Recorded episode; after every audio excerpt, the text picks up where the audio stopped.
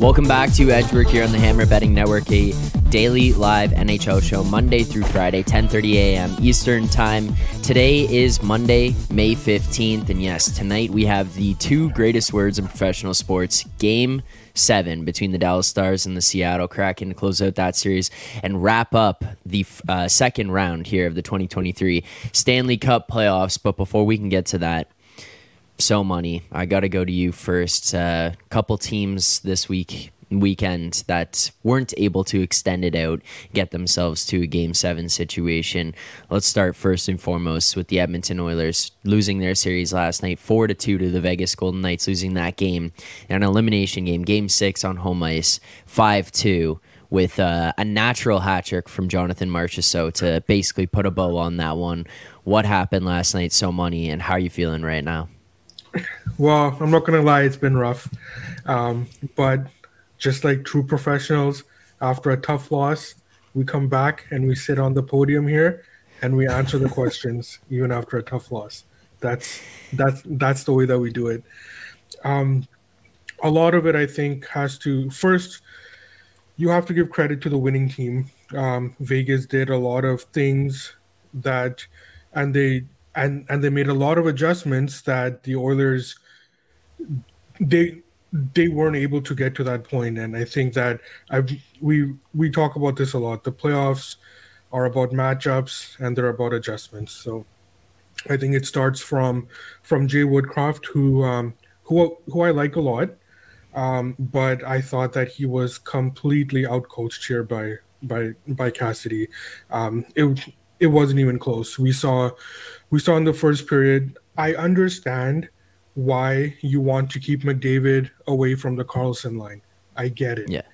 But what Cassidy started doing was he just started putting Karlsson out in the first period um, quite a bit, and now you had McDavid playing what like four or five minutes in the first period.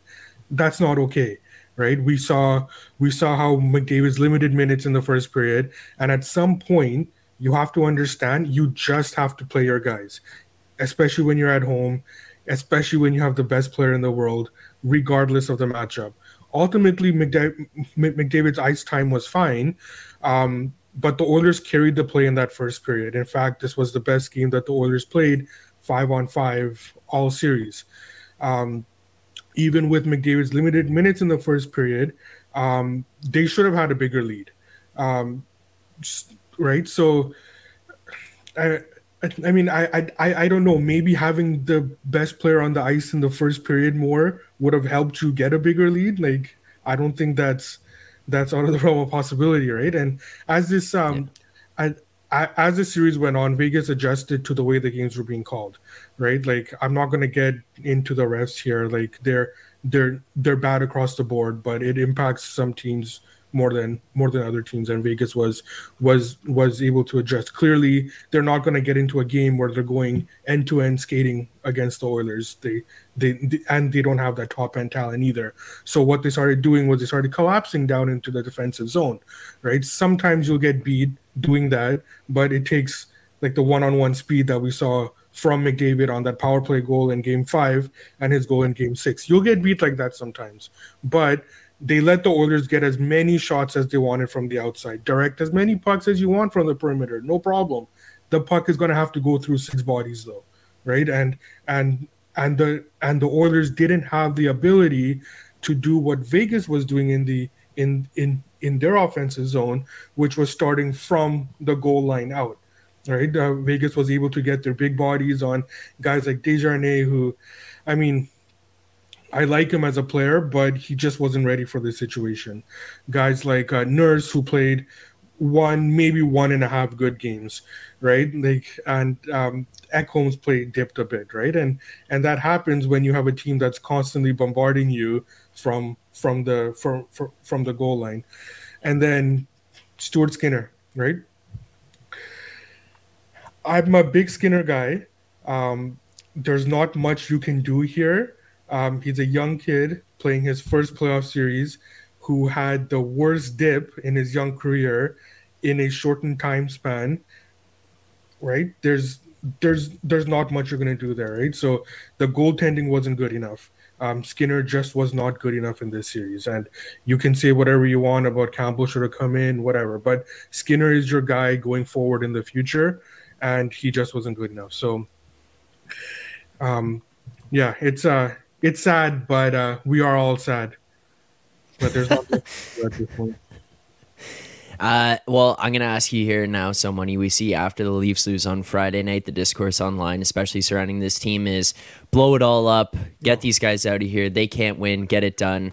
Uh, we're looking at basically a time frame of seven years at that Leafs team, where the, now the conversation has turned into can this team win? For you, at least maybe as a third party perspective, you wake up this morning, you look at this Oilers team. What kind of standpoint are you in in regards to the team's build as a whole, uh, the star players that they have there? Obviously, not looking to move on from McDavid and Draisaitl, but maybe the supporting cast higher up in there. How do you kind of handle that situation, and what is your immediate reaction of the team moving forward, and not necessarily just the results of this series? Well, you, you don't want to overreact because I think I think a lot of the things that went wrong for the Oilers was was was self inflicted, right? We saw they they had a two one lead in Game Five, and then they just and they started taking penalties. They played their best game five on five in Game Six, but like for for the reasons I mentioned that that they couldn't break through. Now, um, the concern for the Oilers is that they're not a young team. This is not this is not a team that's um, for the, for the most part that has time to like learn their lessons and they're going to break through eventually. It's it's not like that. We have they have forwards in the top six that are in their 30s, right? They have McDavid and Draisaitl who are not in their like early early 20s anymore. They're like approaching their late 20s now. So this is not a young team. They there's not that much time, right? But um, obviously they they they they need to improve their defense right? Like I thought yeah. that they had done a lot with like with like Ekholm coming in and like and like Darnell's Darnell Nurse's minutes being limited. Um, it it wasn't enough. They they need to do more to address that, right? They also need to figure out why guys like um, Nugent Hopkins, guys like Kane in this series, although Kane was carrying a lot of injuries, like what happened there, right? Like like like the whole the whole thing of this um of of this like like one of the big advantages I had with the Oilers coming into when we put in the futures and stuff was that they have the depth throughout the lineup, and we saw that that depth disappeared. So, um, so so that needs to be addressed, right? So I I don't think you're you you're never in a situation to blow it up when you have two of the best players in the world, right? But um, you do need to address um, the the peripheral issues here about why those guys didn't show up and what can they do to to uh, to address the defense. And like it or not, you're stuck with Skinner, so there's there's no point talking about you need to get rid of goaltending or like upgrade goaltending. He's your guy, and that's the guy that you committed to. He's young. You're not just going to give up on him, right? So yeah. you have to hope now going forward that Campbell is able to um, get and and Campbell's uh, under contract for two years as well, so he's not going anywhere either, right? So now you just hope that that that he's done enough this season, um, and what we saw kind of in the in the playoffs, where he can take um, lessen the workload for for Skinner into next season.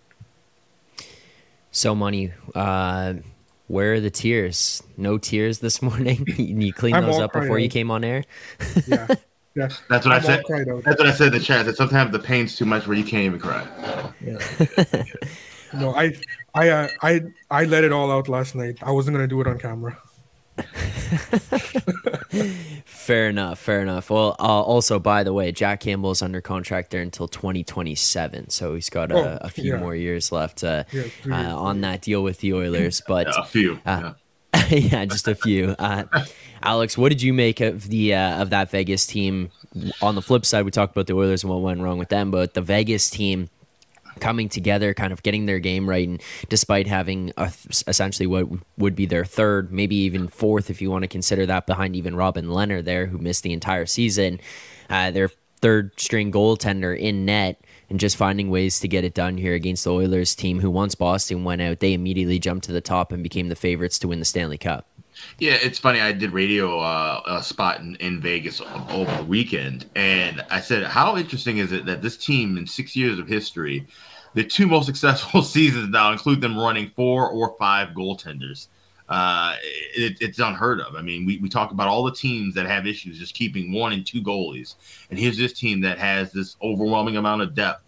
Uh, you know, getting to a conference final and and it's it's massive. You know, and you know, like I said, with all the question marks leading all the way back, even going back to when Marc Andre Fleury got traded to Chicago and you wonder what what was things going to look like uh, in net. Robin Lehner going down, Brossoit was out for most of the year with an injury. I mean, like I said, they were running their fourth and fifth string goaltenders essentially. It seemed like at the beginning of the year, but they've been able to balance through.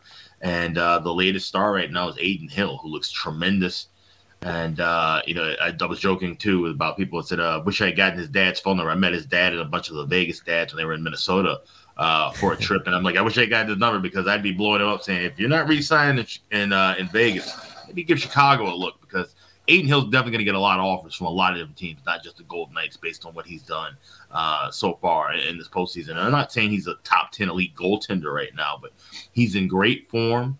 Uh, and the fact that he's been able to, you know, work in this this plug and play system, he's really the kind of guy that would be perfect to, to kind of maybe be a battery mate with Stuart Skinner moving forward uh, compared to a Jack Campbell. I think Jack Campbell is going to need his own space. You know, he's a lot like a Cam Talbot type, I think, at this point, where, you know, he, he's so much pressure has been on him in Toronto and in Edmonton. He needs to get somewhere where either they're a great team and they can win whether he's there or not, or he may need to just be the captain of a of a really bad team, kind of like a John Gibson type in an Anaheim uh, sort of situation. But he needs his own headspace because the one A one B system does not work for him, and his can he's not at that consistency level to be one of those options. He, he has to be an old school kind of guy where he, you you throw him in for 60 65 games and he gives you what he can give you. Uh, and, and, that's not going to work for Edmonton. That's not going to work for most winning teams in the NHL these days. You have to have two goaltenders. So, you know, it, it's it's unfortunate how uh, Edmonton lost this series, but it, it, it's a testament to how Vegas played and you know having guys step up and and you need your star players to step up in the big moments too. We talk about having team hockey, right? You look at the stats of all these teams that have had 12, 13. Seattle, Seattle's had 19 different players score uh, so far this postseason, but they're on the verge of elimination. The other teams that were on that list, Toronto, they're gone. Tampa Bay, they're gone. Uh, so you can have all the diversification and scoring you want, but at the end of the day, you need your top guys to show up. And when you see Leon Draisaitl with only four shots on goal and a minus three, that's unacceptable. Uh, you know, Connor McDavid for all that he's done, all the heavy lifting, and I joke about him a lot on Twitter. Uh, you know, but but he you know played his ass off, but it all went for naught because you know you didn't have him step up at the big moment. Yeah, getting four uh, goals or three goals and two assists and an eight-four blowout, that's whatever. But step up when you need to, you know, be there for your team in an elimination game. And 29 and 97 couldn't do it, and that's a, a big reason why Vegas is not going to the Western Conference. All right, um, last question on this. We saw a coaching carousel kind of go on throughout the course of the summer. You see a bunch of these guys bouncing around. Pete DeBoer obviously still sitting there in uh, in Dallas, who's going to be going off for the game seven here tonight. But Bruce Cassidy is one of the guys who moved to a new team. He moved to Vegas there, and the question comes in the chat from Jordan Mosel how much of this is Bruce Cassidy? If either of you guys want to speak to the coaching, I mean, I know so many talked about Woodcroft and some of the adjustments made there, but on the flip side, uh, some of it was just how much Bruce Cassidy had impacted that Vegas team, whether it was culture, uh, structure, strategy, and then as well on the fly uh, changes that he made throughout this series and within each game. Yeah, I think that um, I touched on it. I think that Bruce Cassidy completely outcoached uh, Woodcroft here, and we saw this starting to happen. Like you, I, I didn't need to go back in to look at the games and figure out what was happening. We saw this happening starting in Game Three, and then it was on full effect in Games Five and Six, where where Vegas clearly made the adjustment for how they were going to play the Oilers. Your you can get as many shots as you want we're just going to collapse in front of the net, right? And and the Oilers had str- had had trouble breaking through that. They um, they continuously had their had their defense pinching up, and Vegas's strength in this in this series was was their was their defensive personnel, and they were able to.